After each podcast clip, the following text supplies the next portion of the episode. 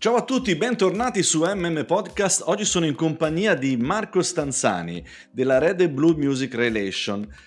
Buongiorno Marco, siamo Marco.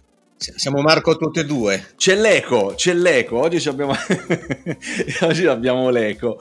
Eh, benvenuto Marco, ma soprattutto mi fa piacere avere eh, in comunicazione una persona che ha veramente esperienza da vendere e una grandissima, grandissima esperienza che non voglio stare a citare qui perché sarebbe veramente una specie di, di, di, di, di paginate di roba da dire. Metteremo tutti i link e tutti i riferimenti in modo che possano andarsi chi non ti conosce già, ovviamente, andare a vedere chi sei e tutto il grande lavoro che hai fatto e che stai facendo io diciamo che negli anni 80 eh, facevo il DJ alla radio e in discoteca, lavoravo per Ballandi al Variety Studios e al Nuovo Mondo Studios, eh, ma è arrivato il momento in cui io ho iniziato a pensare che non potevo rimanere con un gin tonic in mano eh, per tutta la vita. E quindi vedevo questi che venivano da me mentre io lavoravo alla radio e provavano a convincermi a mettere in onda le produzioni per le quali loro lavoravano e pensavo ma come lo fanno male. Io ho avuto sempre un'estrazione un po' commerciale e da venditore. E I miei genitori avevano eh, delle concessionarie d'automobili e spesso e volentieri mi cimentavo, benché non capissi assolutamente nulla, a vendere auto perché l'aspetto della vendita mi ha sempre così un po' divertito. Detto ciò, nel 1987 ho bussato alla porta di una piccola etichetta discografica bolognese, la Rose Rossi Associati, eh, proponendomi come nuovo promo- mm, promoter radiofonico e ufficio stampa. Loro mi dissero, ah ma noi non abbiamo bisogno. E io dissi loro, ma io non voglio essere pagato. Ma dopo tre mesi in realtà mi assunsero perché era troppo facile per me avendo vissuto lungamente dall'altra parte della barricata, sapere quello di cui avevano bisogno quelli delle radio per essere convinti a mettere in onda una canzone. A questo punto, eh, in quel periodo, ci fu lo sboccio di una piccola band modenese che si ritrovò inaspettatamente a Sanremo con questa piccola etichetta.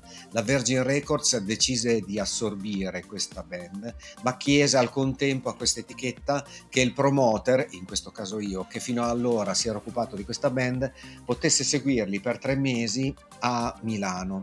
Io ovviamente non ero molto d'accordo, ma il mio socio di allora, il mio socio, il mio capo di allora, eh, disse: Ma sì, dai, fatti questi tre mesi. Eh, di esperienza in una major. E così venni a Milano alla Virgin Records, ma in realtà mi utilizzavano solo per smistare la posta o per preparare i caffè per tutti quanti. In un marketing meeting di quel periodo però il presidente dell'allora Virgin Records, Mantovani, dondolandosi sulla sedia, con eh, un cenno col capo disse e tu che cosa ne pensi? Io non avevo neanche la sedia e non ero nemmeno ammesso in quei marketing meeting, ci stavo solo perché se qualcuno voleva un, una bottiglia d'acqua io gliela portavo. Eppure il presidente in quel momento aveva chiesto a me un giudizio e io colto un po' alla sprovvista eh, risposi tutto d'un fiato, secondo me avete accantonato questo brano di Moroder con Bennato che ha scritto il testo in maniera un po' troppo frettolosa, perché non provate a fare un duetto con Gianna Nannini? E ovviamente tutto l'apparato della comunicazione della Virgin non era particolarmente d'accordo con me. In quel periodo Bennato era in una crisi creativa pazzesca e pubblicava gli album col nome Edo Rinnegato. Eh, il presidente però mi diede ragione e pubblicarono quel singolo che poi divenne inaspettatamente il singolo italiano che ha venduto di più nella storia della musica italiana, forse anche grazie al fatto che era di supporto come colonna sonora ai mondiali di calcio di quell'anno. Era eh, un'estate italiana, ma per tutti era notti magiche. Notti magiche, sì. Ovviamente quelli della Virgin mi volevano trattenere ma io non ero assolutamente d'accordo. Così tornai a Bologna, quelli della Rose Rosse Associati volevano dare a me il ruolo di, di, di, direttore artistico, ma io rifiutai, anzi mi licenziai e con Walter Mameli e Anna Persiani, che erano anche loro ex componenti della Rose Rosse, fondai la Double Face SAS. Anna iniziò a fare le copertine di Lucio Battisti, Barbarossa, Baglioni e quant'altro. Io chiusi subito un accordo con Lucio Dalla che mi sbobbolò i lanci di Attenti al lupo, eh, di Enna e poi di Samuele Bersani, Luca Carboni, degli Stadio e di Bracco di Graci mentre Walter Mameli, mio socio, cercava di sviluppare delle produzioni in proprio che potessero metterci in luce anche come eh, gruppo di lavoro indipendente. Quindi non è esatto eh, che io sono partito, diciamo, eh, eh dagli artisti importanti per poi decrescere, ma sono partito dagli artisti più piccoli, tipo gli Elite, eh, per poi imporli alla Vergine e poi arrivare a grandi artisti, perché negli anni 90 c'è stato il discorso legato a Elio e le storie tese, a Pittura Fresca, a Tiro Mancino. Poi nel 97 ha suonato alla mia porta Cesare Cremonini. Lì abbiamo iniziato a lavorare sulla stesura dei brani di quelli che poi sarebbero diventati Luna Pop. Nel, il 3 dicembre del 99 abbiamo pubblicato questo album eh, che poi ha venduto 1.600.000 copie ed è a tutt'oggi l'ottavo disco italiano più venduto nella storia della musica italiana. Nel 2000 io ho lasciato la band e ho sciolto la mia società con Walter Mameli, che è rimasto come produttore artistico eh, di Cesare Cremonini, e ho aperto la Red and Blue eh, e ho iniziato ad occuparmi di artisti come Renato Zero, Pino Daniele, ho lavorato per 18 anni con i Pooh, eh, Biagio Antonacci, Laura Pausini, eh, ma anche eh, Radiohead, Simple Minds eh, e molti altri. Eh, siamo partiti che eravamo in tre, attualmente la Red Blue consta di 15 persone che lavorano oltre a me. Siamo in 16, ma uno solo non è laureato. Indovina chi? Bene. Quello che si chiama come me, magari.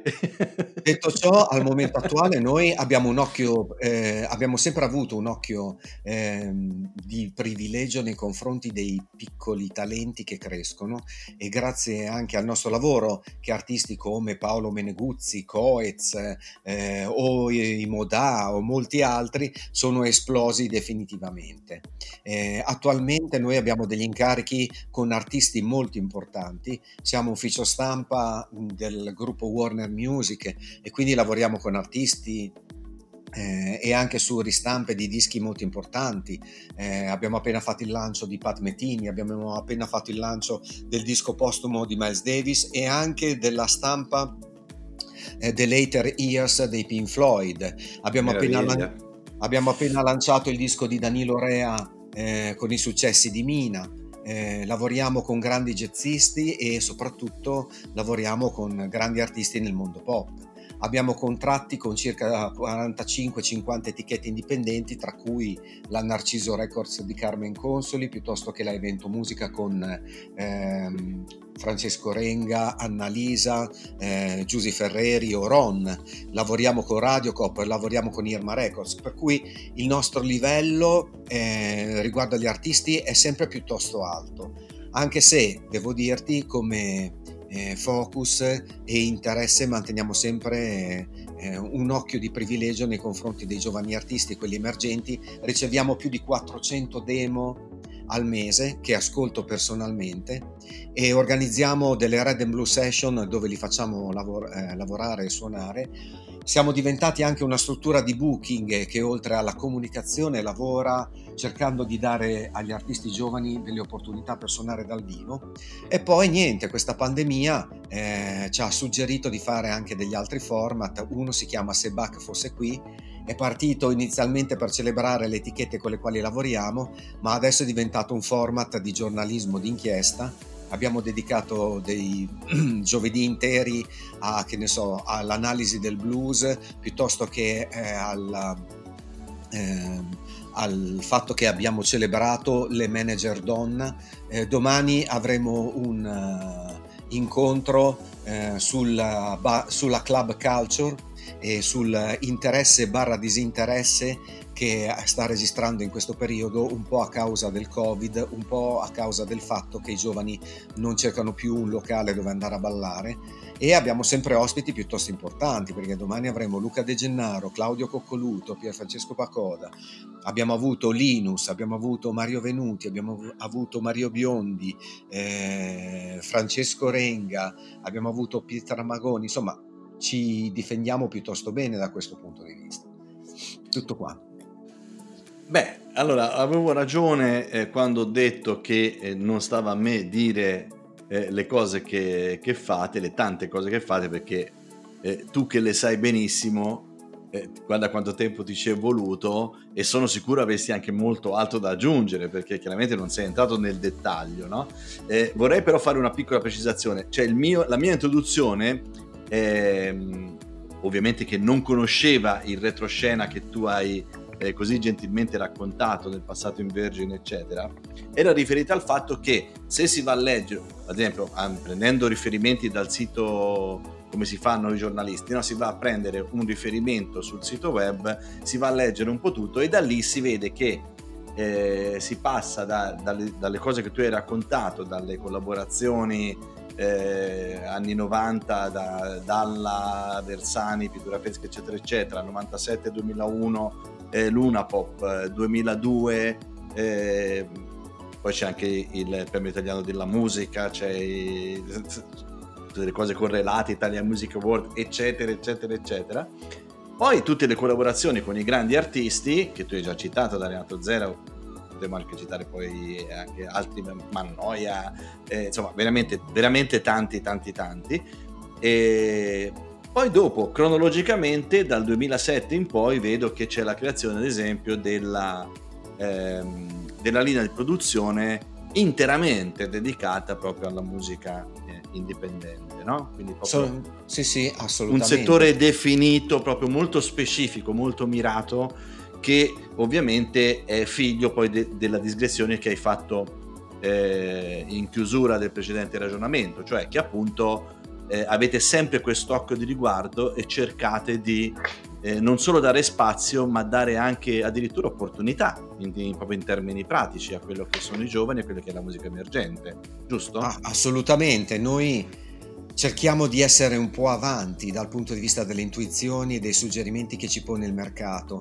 Nel 2007 è nata la Indie per cui e ora si parla di musica indie ma siamo nel 2020 quindi noi eravamo un po' avanti per il periodo perché avevamo avuto così la sollecitazione o quantomeno la sensazione che si stesse delineando un nuovo, una nuova linea eh, una nuova struttura, diciamo, eh, legata a, ad un rifiorire di nuova musica eh, che mh, per logicità e anche per eh, comodità di tutti quanti ora appunto viene etichettata eh, musica indie, ma che in realtà a ben rendere, ascoltando le soluzioni, si tratta di musica pop melodica a tutti gli effetti, perché non possiamo pensare che i dei giornalisti piuttosto che Aiello o Gazzelle che chiama il suo album punk ma canta come Pupo eh, possano considerarsi i nuovi eredi del punk 77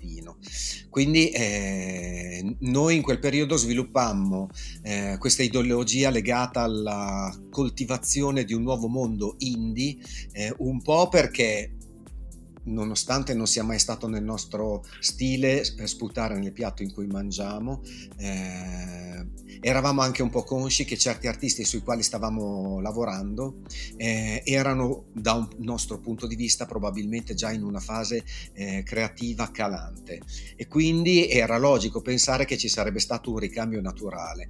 Prima o poi qualcuno avrebbe dovuto avviarlo questo cambio. Forse da un punto di vista della proposta mediatica è stato forse anche proprio Massimo Bonelli che hai recentemente intervistato, che ha osato per primo al primo maggio dare l'opportunità ad artisti che non erano conosciuti eh, ai più ovvero a coloro che sono fruitori del mezzo radio o del mezzo televisivo eh, dal punto di vista della notorietà, ma che erano già molto conosciuti eh, da un pubblico più giovanile che non è abituato ad albergare in mezzi tipo radio o tv, ma usufruisce del mezzo eh, musica attraverso altri canali, come eh, per esempio le piattaforme di streaming legale o YouTube o mille altri. E per fare questo noi abbiamo anche pensato ad altre strategie come per esempio l'UniWeb Tour, che è il tour live acustico delle band emergenti in diretta sulle web radio delle università italiane questo tour poggia sul concetto romantico che fa sì che negli anni 50 le college radio lanciassero artisti importanti come Elvis Presley e altri. Ora queste, web, queste, università, queste radio universitarie, benché ricalchino quello spirito eh, romantico, hanno un grande vantaggio che possono essere seguite e ascoltate in ogni dove. D'altronde, se io e te Marco ora fossimo nel 90 eh, e volessimo ascoltare una radio di Nashville perché ci piace la musica country, dovremmo prendere l'aereo e andare a Nashville Ora eh sì. invece, invece, con un semplice collegamento web è possibile ascoltare tutte le radio di Nashville nel mondo. Quindi questa è una grande opportunità. Ci ha anche permesso di ottenere dei premi, eh, questo UniWeb Tour e il patrocinio del Ministero dei Beni Culturali. All'inizio abbiamo avuto a che fare con un certo scetticismo perché il, il successo di questa operazione lo si misurava sull'ordine degli ascolti che le web radio generano. Ma noi eravamo già consapevoli del fatto che il successo ormai non lo si misura più sulla base degli ascolti generati da un emittente o da un podcast, ma eh, dalla interattività e soprattutto eh, diciamo dalla viralità che questi supporti creano creano, per cui può essere interessante ottenere 25 ascolti eh, se però ci sono interazioni per oltre 50-60 messaggi, piuttosto che avere 100 ascolti e soltanto due messaggi di interazione. Quindi da questo punto di vista l'UniWeb Tour invece aveva un grande, eh, ha un grande eh, riscontro. Parlo con l'imperfetto perché purtroppo a causa del Covid siamo stati costretti a sospenderlo. Ovvio, ovvio. E per cui noi, questo è un, è un, aspetto del quale noi andiamo molto fieri, un'intuizione che abbiamo avuto e che difendiamo con le unghie e coi denti anche nei, nei, confronti dei nostri competitor che avrebbero voluto ricalcare questa nostra iniziativa spesso e volentieri, ma un po' come fa la Panini con le figurine, l'abbiamo mantenuta sotto una veste di assoluta esclusiva. Beh, certo, questo è, è, è, ovvio, d'altro canto, insomma, il vostro curriculum e le vostre attività sono lì a dimostrare che effettivamente eh, c'è una grossa qualità dietro il lavoro che fate e questo è molto importante. Quindi io vorrei però a questo punto utilizzare la parte finale della nostra intervista eh, per appunto sfruttarti, tra virgolette, a favore proprio delle persone che magari ascolteranno e ascolteranno in futuro questo podcast che come sai è dedicato al marketing musicale, quindi eh, è dedicato proprio a cercare di dare le, delle indicazioni di, non dico di pronto uso perché tu mi insegni che senza strategia, e lo diciamo ovunque nel sito, non si va da nessuna parte, però delle indicazioni di base da una che ha un, una così grande esperienza sono sempre da ascoltare con enorme attenzione. Quindi eh, immaginiamo che eh, uno dei, dei, tanti, delle centinaia, migliaia di, di, di, di, nuovi potenziali talenti si affacciano alla scena con il brano XY. Allora, spassionatamente, quali sono i primi tre consigli che ti sentiresti di dargli proprio ancora prima di ascoltare il brano? Eh, scusa, per un attimo ti ho perso. Il consiglio a chi lo devo dare? Ai, a uno dei tanti emergenti che, che, che si Ok, affacciano ci sono. scena. Allora, sei pronto? Certo. Ok, primo consiglio, scegli un nome d'arte. Può essere anche il tuo stesso nome e cognome, ma sceglilo e fai in modo che quello sia il tuo nome d'arte. Poi, prima di cominciare, devi preoccuparti della comunicazione visiva e dello storytelling, devi preoccuparti dei contenuti visual, foto e video e dello storytelling, uno stile narrativo e comunicativo che deve essere associato. Poi devi raccogliere tutto questo materiale e testarlo, che andrà testato nel corso del tempo.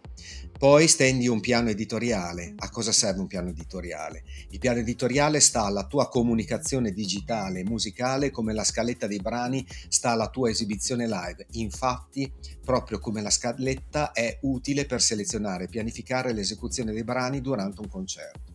Poi, ciò che farai deve essere quanto più vicino a ciò che tu sei, quindi serve una chiara identità artistica. La scelta del tone of voice, per esempio, letteralmente il tono di voce con cui parlare al tuo pubblico a voce nelle stories di Instagram o per iscritto, dipende da chi sei tu e nella vita di tutti i giorni. Ovviamente non, non bisogna chiedere a questi ragazzi che diventino qualcosa che non sono. Noi, per esempio, con i Luna Pop non abbiamo mai preteso che si vestissero diversamente da come eh, si vestivano andando al cinema con le loro ragazze, nonostante ci fossero aziende d'abbigliamento che ci ricoprivano eh, di ponti d'oro. Allo stesso modo lo storytelling, ossia quali storie raccontare e come raccontarle al loro pubblico di riferimento, è un fatto assolutamente importantissimo. Poi i contenuti visivi di qualità, foto e video devono essere graficamente curati, se no è come se tu caro amico eh, artista emergente, non stessi facendo una benemerita cippa di niente. La linea grafica deve essere coerente, questo è un aspetto che non è da sottovalutare, specialmente alla luce dell'attuale saturazione di contenuti visivi che ci sono sui social. Infatti, quello che spinge un artista a scegliere di ascoltare, un utente a scegliere di ascoltare un brano piuttosto che un altro su Spotify, spesso è la copertina del singolo. Io vedo alcuni profili Spotify for Artist che non hanno né la copertina né la foto né la biografia. Di questo bisogna dirglielo ai ragazzi, l'algoritmo di Spotify ne tiene conto e come. Insomma, Mm, io credo che comunque solo un professionista del settore, cioè un social media manager o un ufficio stampa, come per esempio il nostro, può aiutarli a identificare e comunicare in maniera ottimale sui social tramite una strategia efficace. È chiaro che anche l'aspetto musicale è un elemento preponderante. Detta così sembra che la musica sia un elemento accessorio, ma caro Marco, credi a me, se non raccogli e non produci il materiale visivo prima, se non imposti il piano editoriale, se non pensi alla programmazione di una settimana tipo di pubblicazione contenuti con i piani editoriali e se non crei i tuoi profili social, tu puoi essere il miglior musicista del mondo, ma con il mercato attuale, secondo me, te non ce la fai. Io non posso che dire che sono d'accordo con te perché queste cose ovviamente personalmente ovviamente le, le, le, so e cerco anche di spiegarle, ma appunto chiedo ausilio a persone che sono molto ma molto più bravi del sottoscritto e hanno esperienza da vendere e da dimostrare sul campo come te e, tue, eh, e i tuoi collaboratori, ma alla fine poi eh, io quando vi ascolto eh, facendo queste puntate del podcast mi viene un po' di malinconia perché eh, ascolto tutti voi che dite praticamente non tutti la stessa cosa, ma lo stesso filo conduttore, cioè a dimostrazione che non c'è, eh, parafrasando Matrix, la pillola eh, blu o la pillola rossa, cioè c'è soltanto il lavoro, la pianificazione, eh, la serietà, un, un progetto che stia in piedi, ehm, cioè vedere, vedere il proprio percorso musicale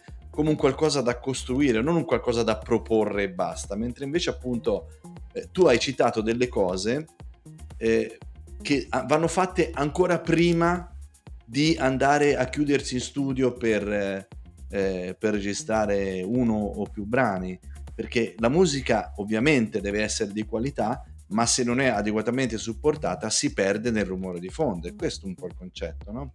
È proprio così, è un po' come se tu invitassi a cena degli amici e li accogli ancora con il tacchino in forno, la tovaglia che non è apparecchiata e tu sei ancora in accappatoio che ti devi docciare, non ci fai una gran bella figura. E quindi quando tu inviti le persone, cioè quando sei pronto ad uscire con le tue nuove canzoni, la tovaglia deve essere già apparecchiata, il tacchino bello cotto e tu devi essere già in giacca e cravatta pronto ad accogliere i tuoi amici. Se, è, se, questi dati non coincidono quando esce la tua musica, cioè quando suonano alla tua porta, non ci farai una gran bella figura. Sicuramente, sicuramente così. Eh, Marco, è veramente un piacere stare a parlare con te perché cioè, poi sei uno di quelli che no, non parla da dietro la scrivania, nel senso sei uno di quelli che si capisce da, dal modo con cui parla, dal, proprio da, dal tono della voce con cui parla, che è abituato a fare, no? non solo a organizzare, ma poi a fare praticamente, a metterci faccia, mani, piedi e, al 100%. Speriamo che anche questi tuoi consigli siano utili a, a, tanti ragazzi giovani, magari talentuosi, che magari chissà potrebbero diventare altri talenti che si aggiungono alla, alla folta schiera di, di di ragazzi e ragazze che avete eh, all'interno del vostro roster. E che dire, io ti ringrazio per, eh, per aver partecipato, mm, non posso che augurarti in bocca al lupo per tutte le tante iniziative che fate, vorrei lasciarti a te per una battuta finale, qualunque essa sia, e dopodiché ci salutiamo e abbiamo finito. Bah, non ho bisogno di fare battute finali o raccomandazioni, mi metto solo a disposizione ad ascoltare ed aiutare i ragazzi che hanno voglia di eh, provare a capire se hanno talento o se, se la sentono di provare ad andare un po' a fondo con una carriera personale, artistica che non si basi soltanto sull'homemade self. E allora quello che dico è soltanto la mia mail che è stanzani-redblue.it mandatemi le cose, chiedetemi i consigli, io vi rispondo generalmente entro 24 ore. Posso confermare questo perché Marco, nonostante sia una persona estremamente impegnata, eh, è uno di quelli che risponde molto velocemente anche più di una volta. Quindi questo eh, posso, dare, posso certificarlo assolutamente non sempre capita. Quindi Marco, davvero grazie per essere stato qui. Ovviamente metteremo tutti i riferimenti del caso da tutte le parti e niente, vediamo di, di risentirci in un'occasione magari post-Covid per parlare della, eh, della nuova era che magari forse abbraccerà la musica perché sicuramente questa situazione del 2020 nel, 2020, nel 2021 e successivi probabilmente porterà anche a un non voglio dire un cambio di passo ma sicuramente dovrà apportare dei cambiamenti anche in maniera strutturale. Questo è almeno il mio pensiero Perfetto, grazie Marco per l'opportunità. Un saluto a te e complimenti per il tuo podcast. Grazie, alla prossima. Ciao a tutti. Ciao.